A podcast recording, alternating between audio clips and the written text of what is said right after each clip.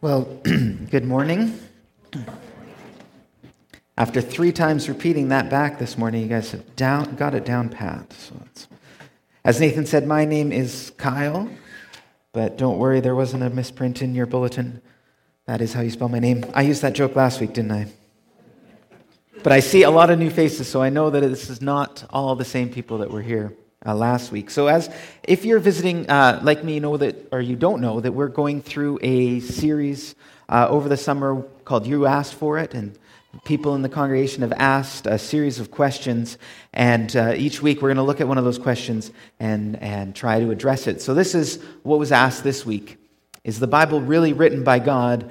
Why do we pick and choose which scripture is true and relevant? What is the role of the Bible?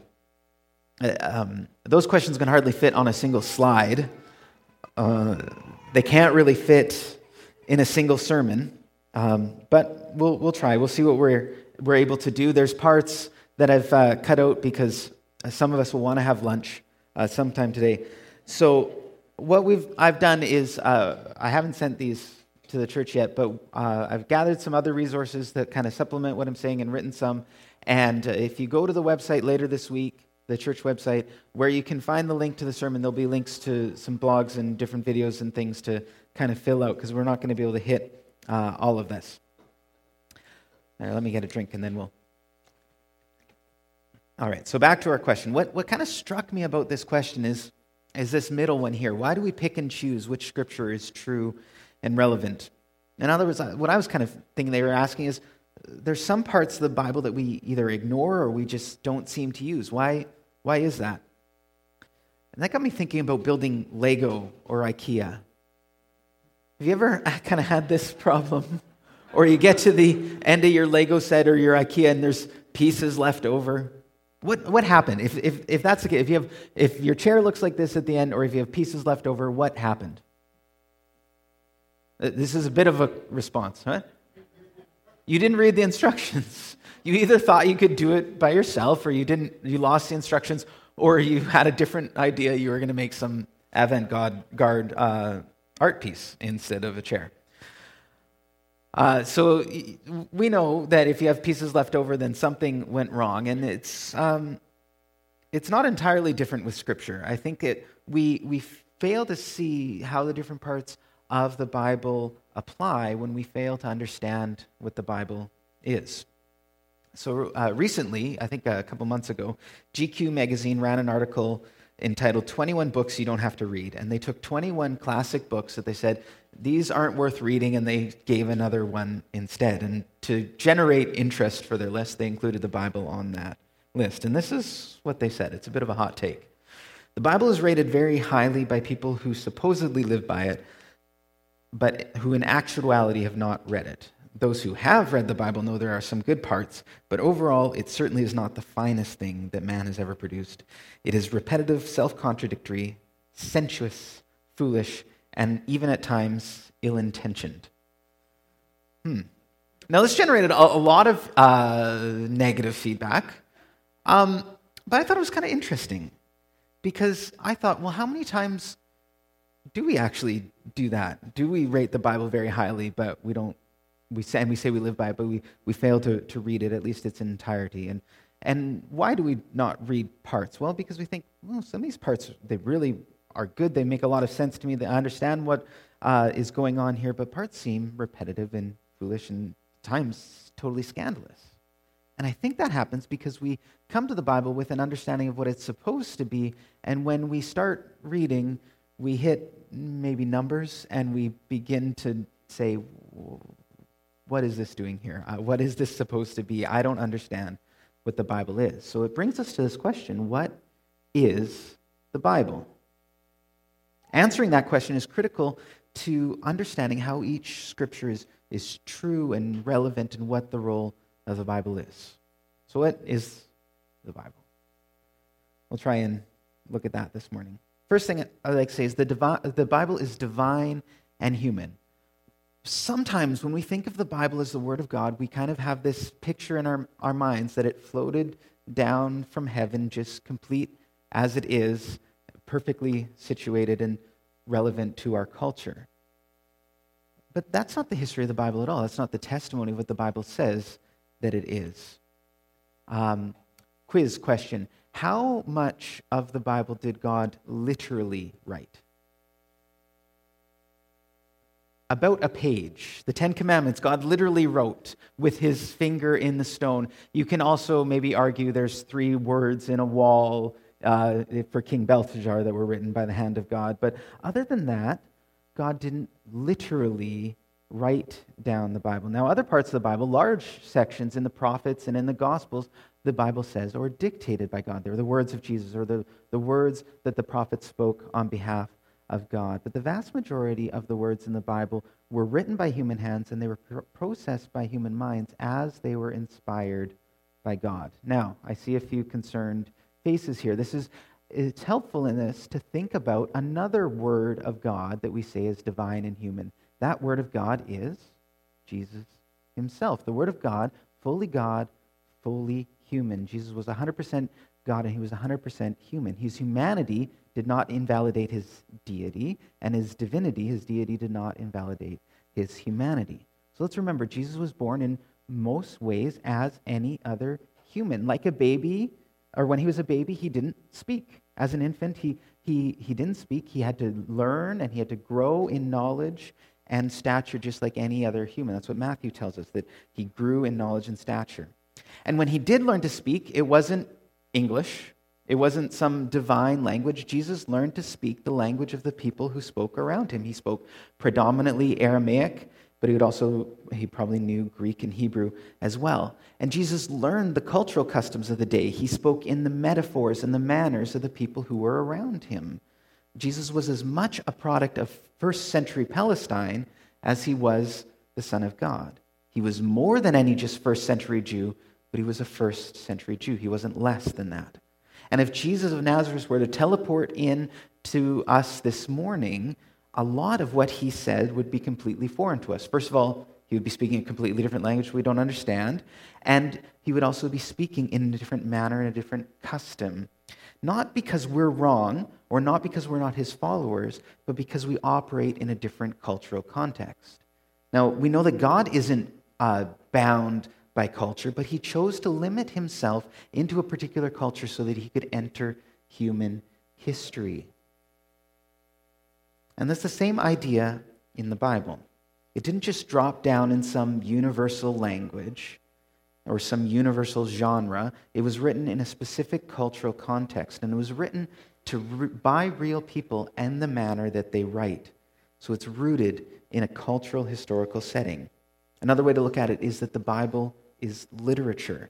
Again, it can be more than just a simple piece of literature, but it can't be less. And literature is gated. What I mean by that is has a certain way of speaking. There's certain conventions in terms of reading literature to understand what it's trying to communicate.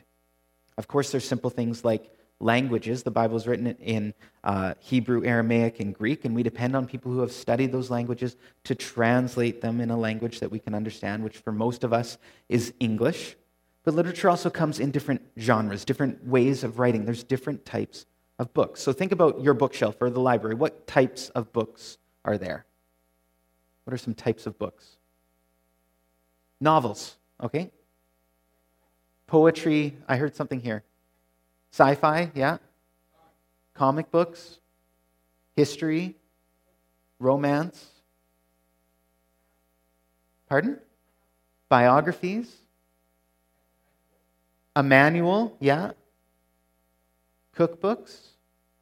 All right. I, I listed a bunch. You got some that I didn't. There's an, a number that we did fairy tales, novels, historical fiction, biography, autobiography. How about something like a reference book, like a dictionary or a, um, a textbook, an academic research paper, a magazine? See, and we know when, because we've experienced these type of books, the different ways that we encounter them, the different ways to understand what they're doing. So uh, you read a fairy tale very differently than you read a biography, right? A biography is supposed to be rooted in a historical fact that this happened to this person, and you also get insight into what they were thinking at different times. Whereas a fairy tale, once upon a time, it's supposed to end with a moral. It's supposed to teach you how to live, not something that actually happened. Or you read a novel very differently than you read a reference book or a dictionary. if you read a dictionary cover to cover, you're interesting. That's but a novel is supposed to be read from the front cover to the back cover. Whereas with a dictionary, we there's a specific thing we're looking for, and we go and we find it and we read that part. So we understand intuitively these different types of books. And the Bible actually includes a number of different genres, each with different set of assumptions and understandings that the original reader would understand, but for us sometimes requires a little bit more attention. Now, this is one of these places where I would love to spend the afternoon and walk through the main different types of the Bible, but we do not have the opportunity to do that. Fortunately, however, there's a really good YouTube video channel called The Bible Project. And they do a lot of great videos just in general looking at different books of the Bible, but they're in the middle of a series called How to Read the Bible. And uh, I would just really recommend that. We'll put a link on the website, but you can also just go to youtube.com and search Bible Project and look for their, uh, their videos on how to read the Bible. They also have a podcast if you want to dig deeper where the two main guys kind of discuss, and it's, it's really good. Um, but I do want to point out one thing that we often miss that helps us to read the Old, particularly the Old Testament better, but really all of the Bible. And that's that the Bible is meditative literature. You might notice when you're reading, particularly the Old Testament narratives, books like Genesis, for instance, they're written differently than how we write narrative today, how we tell a story that happened. In, in modern times, good narrative includes a lot of detail. We find out what everybody was wearing and what they were thinking and all of that. And we set up these, these very uh, detailed events of world building and, and setting. But Hebrew narrative rarely includes that level of detail. And when it does, it's usually very important to the story. And Hebrew narrative also very seldom summarizes a moral at the end for us to see, where we might tell a story and say, This is what you're supposed to learn from it. The Bible doesn't do that with most of its narrative. It tells the story and then it lets you step away and think about it. Okay, I might, this is maybe a little bit unfair to modern narrative, but modern narrative is kind of like a fast food restaurant where you go, you get everything you want right away, it tastes good, at least in the moment, uh, and then you're done. Hebrew narrative is a lot more like a cow chewing its cud. You're supposed to take a bite, you step back and you chew. You bring it back up again, don't think about that too much. And then you chew. And you get, you are supposed to spend time with it and slowly digest it. But you see, when we don't understand that that's what it's doing, when we're looking for a quick moral or a quick narrative, then we fail to understand the literature of the Bible. We don't understand how it's written to communicate to us. And then we'll end up with extra pieces on the floor. We'll end up with that crazy chair instead of something that we can actually use. So the Bible's a, a human work and a divine work, and it's written in a cultural context. Now, here's the good news of that. The good news of that is that the Bible understands the human experience. It didn't just drop from heaven and only tangentially relates to human life. Rather, it hits all of it. We looked last week at the Psalms of Lament, and some of those we read them and we're like, how can this be in the Bible? It's like saying, God, why did you abandon me? but that because that's the human experience is that sometimes we feel like that. The Bible hits every part of the human experience, hits every emotion. It hits success, failure, lament, despair, joy, and sorrow. When we go to the pages of the scriptures, we see what it's like to be human. We recognize it because that's what our experience is like. It's not just something out there, but it's written from a human uh, with that human experience built in.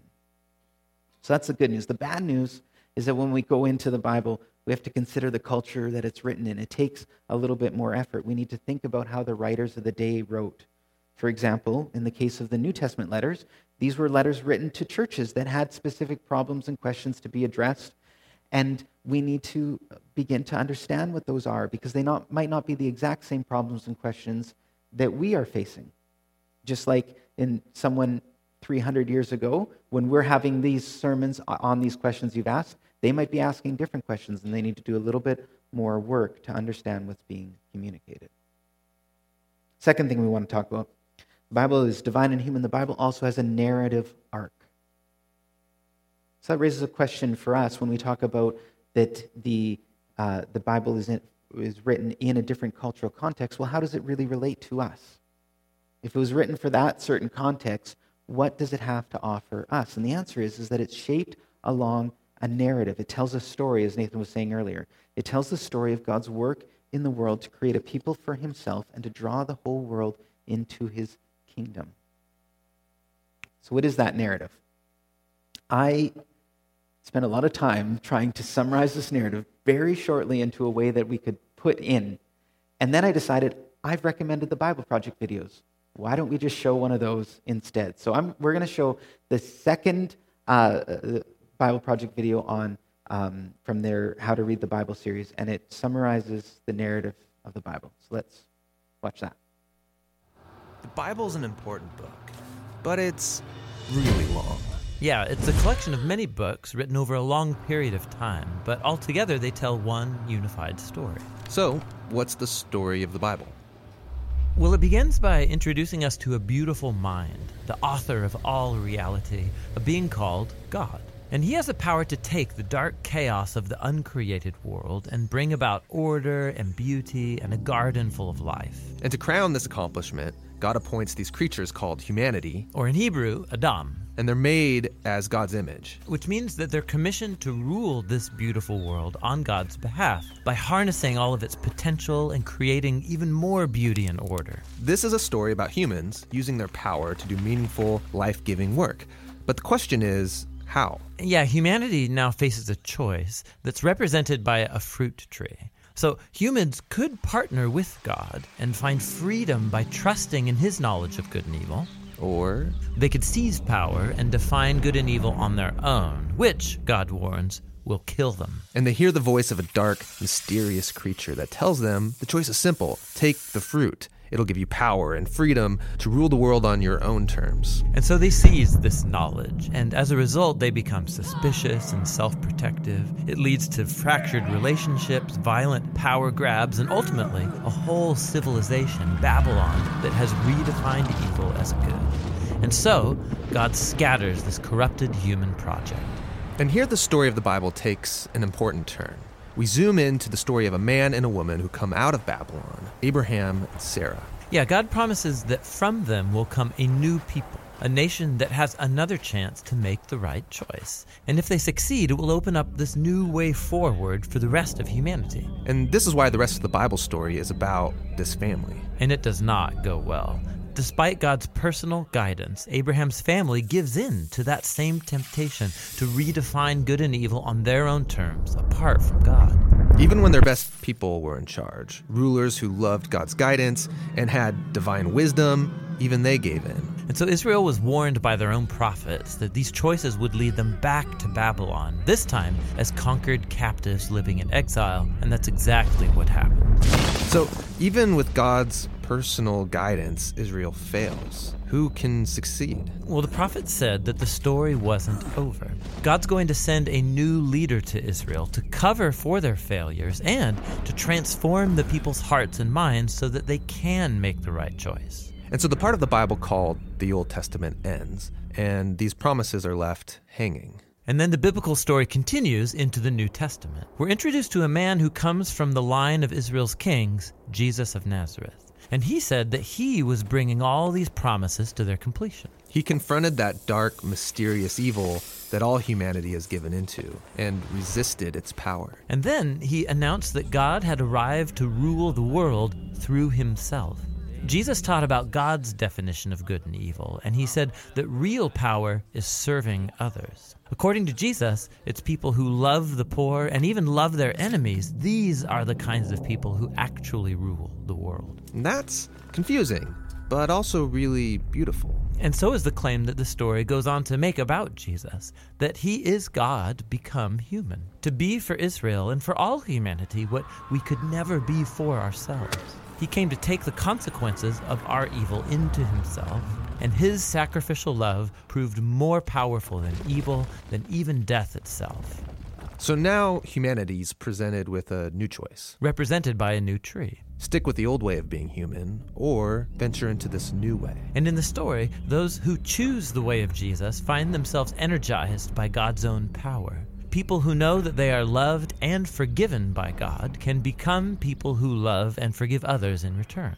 The Jesus movement quickly spread throughout the world, forming these new communities of people who follow the way of Jesus. But they faced problems. There was persecution from the outside by people in power, and inside there was confusion, even compromise. Yeah, because following Jesus is really hard. And so the movement's leaders, called apostles, they wrote letters to comfort and to challenge these communities to stay faithful to the difficult way of Jesus. And they're called to hope for the day when Jesus will come and change everything. And so the Bible ends by pointing to the future day when all wrongs are made right, when evil is eradicated, heaven and earth are united, and humanity can rule the world together in the love and power of God. Okay, so that's the story of the Bible, and it brings all of these books together. But what's interesting is that each book contains a different kind of literature that contributes to this story in a unique way, and that's what the next video will begin to explore.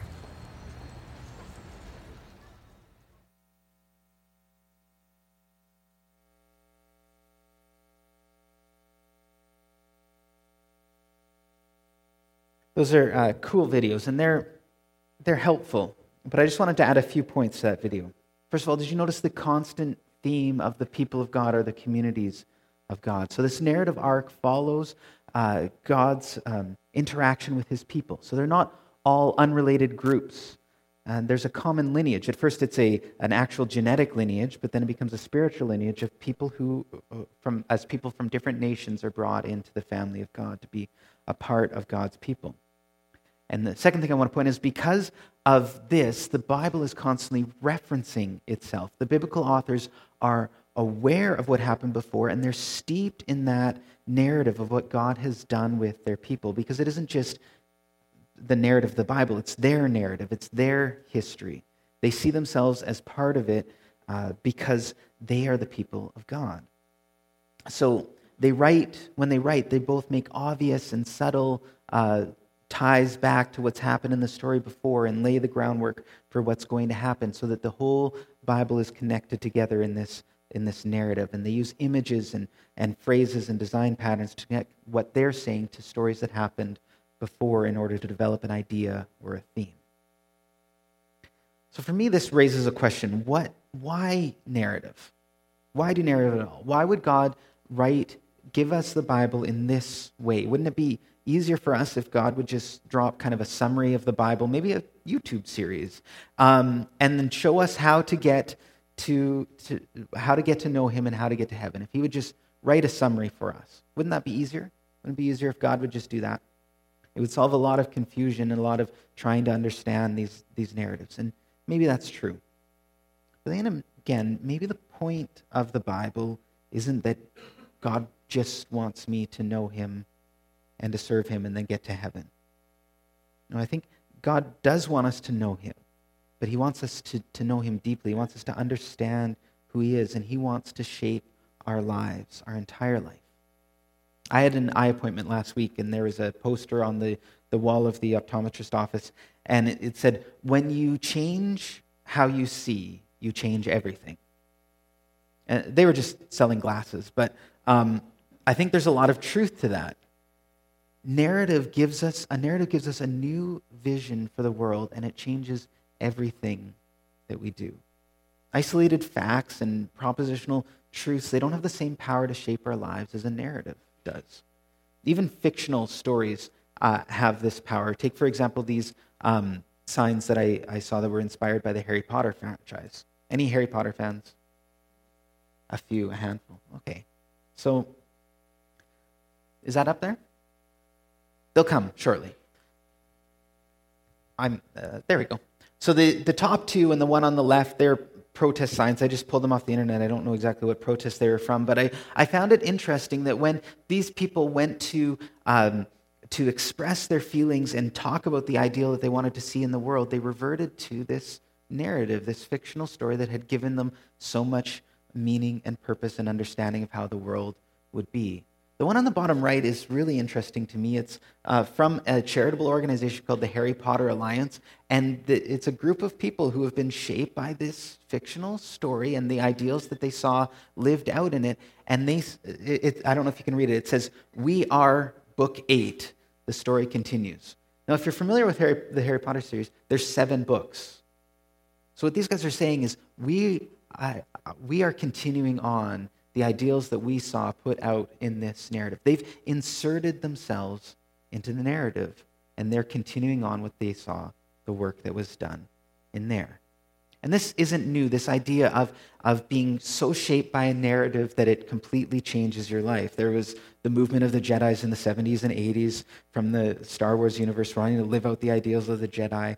And it's been uh, true for many of the great works in history. That's what good literature does it draws you in and it shapes you. It's been like that for centuries. When uh, Alexander the Great captured much of the known world at that time, he did so carrying a copy of Homer's Iliad, and he read it every night before he went to bed, and he slept with it and read it in the morning and quoted from it when inspiring his troops. Narrative has that ability to shape us, and that's exactly what the Bible is doing. It's giving us a narrative that shapes us, a narrative that we're a part of, not a fictional one, but a true one. Remember that it's the narrative of God's work in the world and his interaction with his people. And he's brought us in to be a part of his people. So this is our narrative that comes out in the Bible. It's our history. We're a part of it so it can shape who we are. But how exactly? What should we be looking for? What can we find in the narrative of the Bible? Well, first, it shows us what God is like. Have you ever uh, noticed when you're in a job interview, they don't ask you a question like, Are you good at facing conflict? What do they say? Tell me about a time when you faced conflict.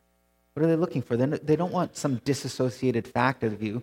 They want to, you to tell them a narrative. They want to hear what you are like in action. And this isn't just true for people you don't know very well. This is we do the same thing with the people we know the best. Every time that, I mean, both times that my wife and I have gotten to an argument, I remembered this one story about her. Uh, I know that she is someone who cares for me and who will overcome, who loves me even in, st- in spite of my flaws. And I, I know that not just because it's a fact, but I know it because of a particular story that happened to us when, even before we were married, we were um, arguing about something. I can't remember exactly what. And we were walking to the arena. And about halfway through the walk, my shoelace came undone, but I wasn't going to stop and, and do it. So we we keep walking. We get to the arena the last little bit in silence because of this disagreement that we were having. And then when we get in the doors and I'm about to go, I think I was going to go play hockey or something. So uh, I was going to go to my, my change area. She said, Kyle, stop. And without saying a word, she bent down and she tied my shoe.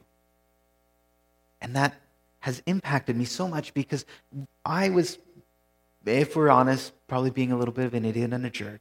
And she was saying, I disagree with you now, but I love you and I'm going to serve you anyway.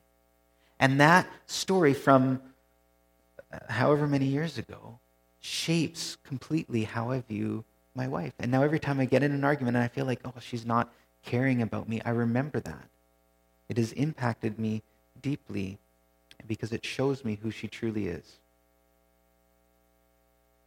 I got emotional telling that story and I lost my place.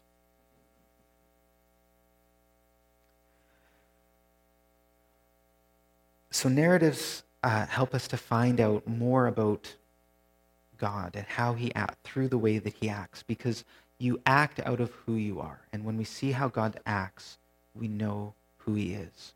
We see his holiness, we see his love, we see his justice and his grace as he interacts with his people. The biblical narrative shows us what God is like, and because we're created in his image, it shows us what we are supposed to be like and what happens when we don't live according to that image that he's built into us. Secondly, the Bible, biblical narrative gives us characters that we can that reflect what we are like and that we can see ourselves in. These characters both act as an encouragement for us, but also a warning to us. We're able to see the world a little bit differently because we see the world through the eyes of these characters. Like Abel, we find ourselves in sense that uh, God seems to favor someone else, and we, but because we see his narrative, we realize that we need to uh, be aware that sin is ready to change that feeling into an action that we're going to regret. Or maybe, like Job, we feel that God has abandoned us, that he owes us an explanation for why he, the world is operating like it does. And as we looked at last week, then we hear through the eyes of Job the message that God gave him. Or maybe like David, we see everything is going right and we can sit back and relax, but because we look at his narratives, we understand that we need to guard ourselves, especially in times of prosperity. Or like Israel, over and over and over again, we realize that we don't just need laws, new leaders, or new warnings, we need a new heart. Because that is what the narrative of the Bible ultimately leads us to. It shows us our repeated inability to follow God and his unwavering commitment to bring us back, his, his unwavering commitment to bring us back to him. It leads to us, it leads us to him, and it grows our appreciation for him, and it grows our love for him. And the third thing I want to cover is that the Bible is authoritative. So, in a minute, I'll show you all of this kind of in action, but we want to talk about the implication of the Bible being divine. We talked about the implications of it being human, but I didn't touch so much on what does it mean that it's a divine and human book. When we talk about the um, when we talked about the Bible being divine and human before, we mentioned Jesus. We said we can look to Jesus to understand the Bible a little bit better. Do you know what the two most distinguishing marks of Jesus' divinity were? Immediately we think of his power, we think of his miracles. We're like, oh, those were the signs that he was divine. But that's not what Jesus said. Jesus said, everything I do, I do from the power of the Holy Spirit. So he rested on the, the rest of, of the Trinity to empower him. And Jesus even said that those who would come after him would do even greater works than he did. So it wasn't Jesus' power that set him apart, it was his authority and the way that he imaged what God was like. Over and over again, that's what the, Jesus himself says, and those who were around Jesus said, Oh, he speaks with such authority. So it wasn't his power, it was his authority and the way he demonstrated what God is like. We already talked a little bit about how the biblical narrative helps us to see God, but the Bible also claims to be authoritative. Uh, in our sojourn, we did 2 uh, Timothy chapter 3, verse 16. I'm going to start a little bit earlier in quoting that from verse 15, but this is what Paul says to Timothy. From childhood, you have been acquainted with the sacred writings, which are able to make you wise for salvation through faith in Christ Jesus. All scripture is God breathed and useful for teaching, rebuking, correcting, and training in righteousness so that the servant of God may be thoroughly equipped for every good work.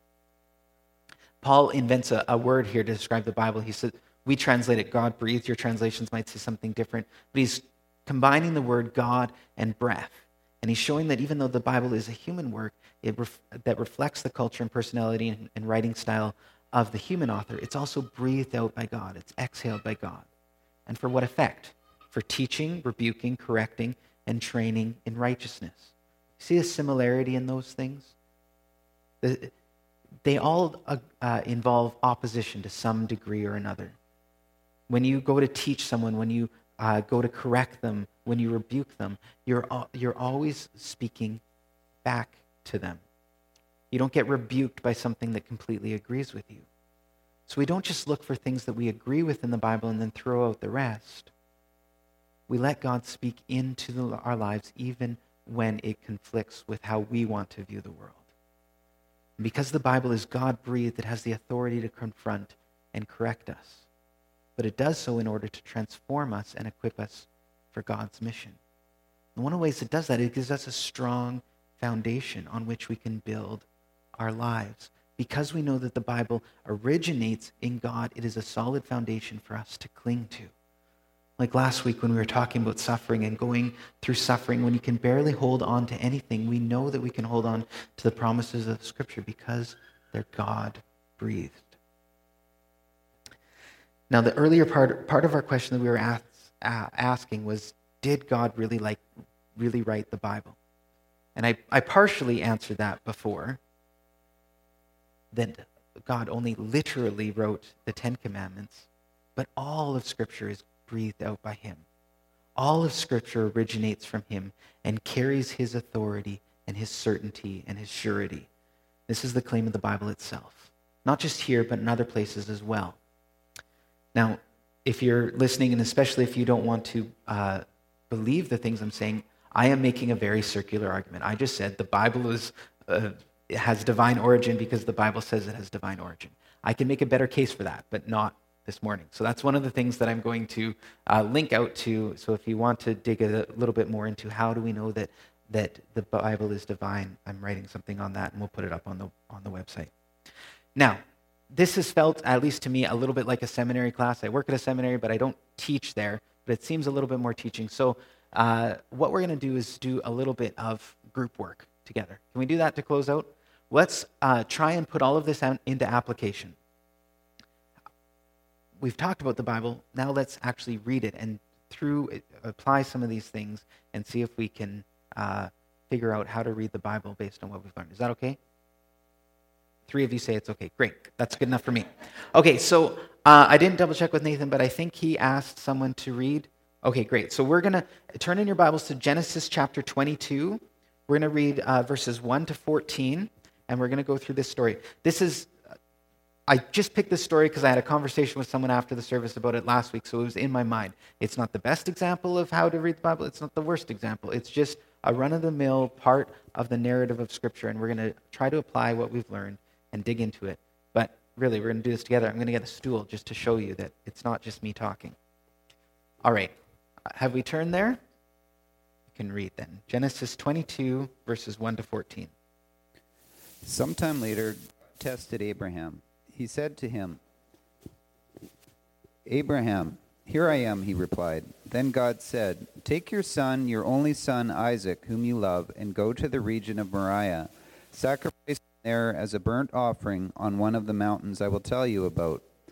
Early the next morning, Abraham got up and saddled his donkey. He took with him two of his servants and his son Isaac. When he had cut out cut enough wood for the burnt offering, he set out for the place God had told him about.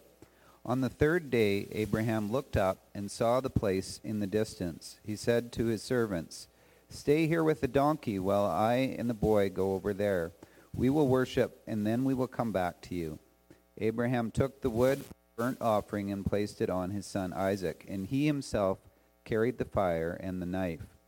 As the two of them went on together, Isaac spoke up and said to his father Abraham, Father? Yes, my son, Abraham replied. The fire and wood are here, Isaac said, but where is the lamb for the burnt offering? Abraham answered, God himself will provide the lamb for the burnt offering, my son. And the two of them went on together. When they reached the place God had told him about, Abraham built an altar there and arranged the wood on it. He bound his son Isaac and laid him on the altar on top of the wood. Then he reached out his hand and took the knife to slay his son. But the angel of the Lord called out to him from heaven, Abraham, Abraham! Here I am, he replied. Do not lay a hand on the boy, he said. Do not do anything to him. Now I know that you fear God because you have you have not withheld from me your son, your only son. Abraham looked up, and there in the thicket he saw a ram caught by its horns. He went over and took the ram and sacrificed it as a burnt offering instead of his son. So Abraham called that place, The Lord will provide, and to it is said, On the mountain of the Lord it will be provided. Thank you. Okay, first thing what's happening in this narrative? What the bare bones of the story? Hmm? A test of faith. Let's keep out the uh, um, explanation, just the very definition of the of the narrative. What what is God asking Abraham to do? To sacrifice his son, and then what happens? Then they go up, they go to perform it, and God provides. Now let's start with this idea of meditative literature. Remember that idea of a cow chewing its cud. There's one big question here that uh, I'd say like 90% of people, um, it makes them stop and think, what? That doesn't make any sense. Does anyone see what the, what's the big question that this narrative makes you ask? Why? Yeah.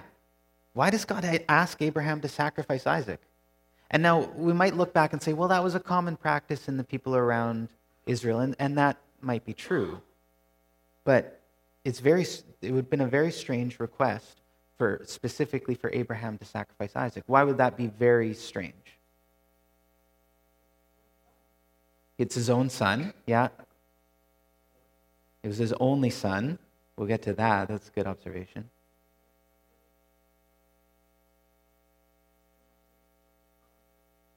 Yeah. If we went backed up in the, in the narrative, we'd see that, that God had promised Abraham that he'd have many sons through Isaac. And so God's made this promise already that, uh, I mean, that's a very difficult promise for God to keep if Abraham sacrifices Isaac, that Isaac will have many children. It's possible, I suppose, uh, but it seems very difficult. And it's also sacrificing humanity, humans is contrary to God's character. He's already revealed that he's put his image in, in man and they shouldn't be killed. Okay? So we have these. It's a very strange request from God. Chew, chew, chew. So Abraham knows that God's made this promise, um, and it'll be through Isaac. In fact, it was even revealed previously that it would be through Isaac that, uh, that Abraham would have these, these children. How has Abraham before responded to God's promises when they seem difficult? Can you think of Abraham's response to God's promises God had made before? What? Not exactly. No.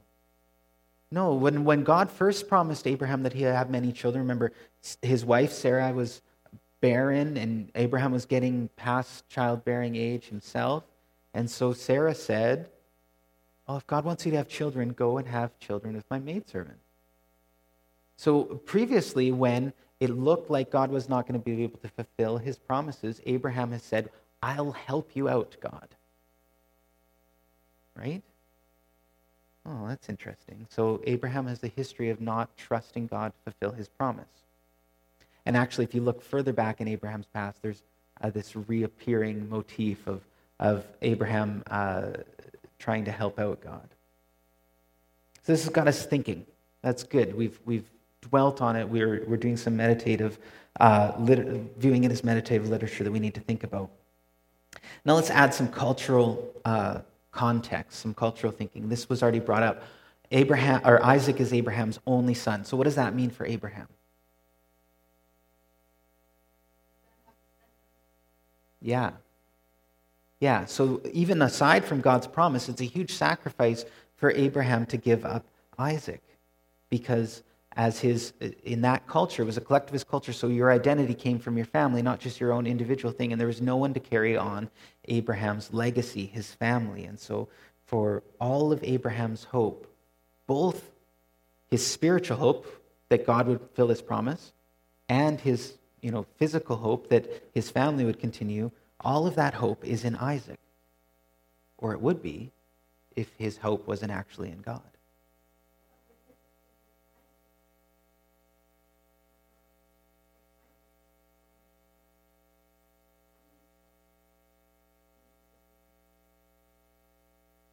Yeah, Isaac is demonstrating that faith in his father that God wants demonstrated in, in Abraham's life, in him. So when God is asking Abraham to sacrifice Isaac, he's not so much asking him to sacrifice Isaac. God's asking Abraham to show where his hope is. That's what you said earlier. We just jumped the line a little bit on it. Is, is, is his hope in his son the thing that was promised, or is it in God, the one who gave the promise? God's ensuring that Isaac isn't an idol to Abraham. God's ensuring that Abraham doesn't put all of his hope into Isaac. That his faith is in God, not in him. Now, are we starting to identify with Abraham? Remember, we can look back in the story and see our lives reflected. Are we seeing how God calls us to put our hope in him? That we're entering the story. We're going up the mountain with Abraham. God, I don't want to sacrifice this thing. I believe you gave it to me. I believe it can be used for good. I believe I'm supposed to have this, and yet I don't want it to I don't want to look to it to fulfill me. I want you to fulfill me because that's what you're calling me to. I know this is a good thing, but I can't let it be a God thing. It would hurt to lose it. We're letting Scripture correct us and oppose us, right? Okay, now let's move up and down the narrative. We said these narratives connect with each other. Can you think of something that is similar to this story? What is what draws on the story, or where does this story draw on other stories in the Bible? There's actually a few. There's another sacrifice on top of a mountain. That's Elijah proving God's power. But maybe the one that's most central to this is on a mountain very near to this one, perhaps the same one, probably not. There's another father that leads his son up. Up on a mountain to be sacrificed, not on an altar, but on a cross. Yeah, this time there's no goat in the thicket. The son was offered. God knew that Abraham trusted God because God because Abraham had not withheld his only son from him. How much more do we know that we can trust God because he did not withhold his only son from us? But he went all the way. Abraham was willing that Isaac die. God was willing that Jesus actually did die. How much more are we able to, to give those things which are precious to us because God did not withhold what is precious to him? So, Abraham, he was afraid of losing all that he had hoped for in his son. But, and he had to trust that God was for him. And we know that, we, that God is for us because what he has done in a story that's very similar to this. And that's what God does through his word. Exactly. Yeah, in the context of, of real life, he reveals what he's like and what he's doing in the world, and then he invites us to be a part of it. And that's what he does in the Bible. Let's pray. Father, thank you for your word. Sometimes we don't understand it, we don't see what you're doing, but we know that it came about because of you working in the, in the lives of ordinary people. And because of that, we can identify what you're doing in there. We can resonate with it. No matter what our situation in life, we can find a place where you have been working with people who are in a similar place. And in it, you're shaping a narrative that leads us to you. And you are inviting us to be a part of that. I pray that you help us to do it. I pray this.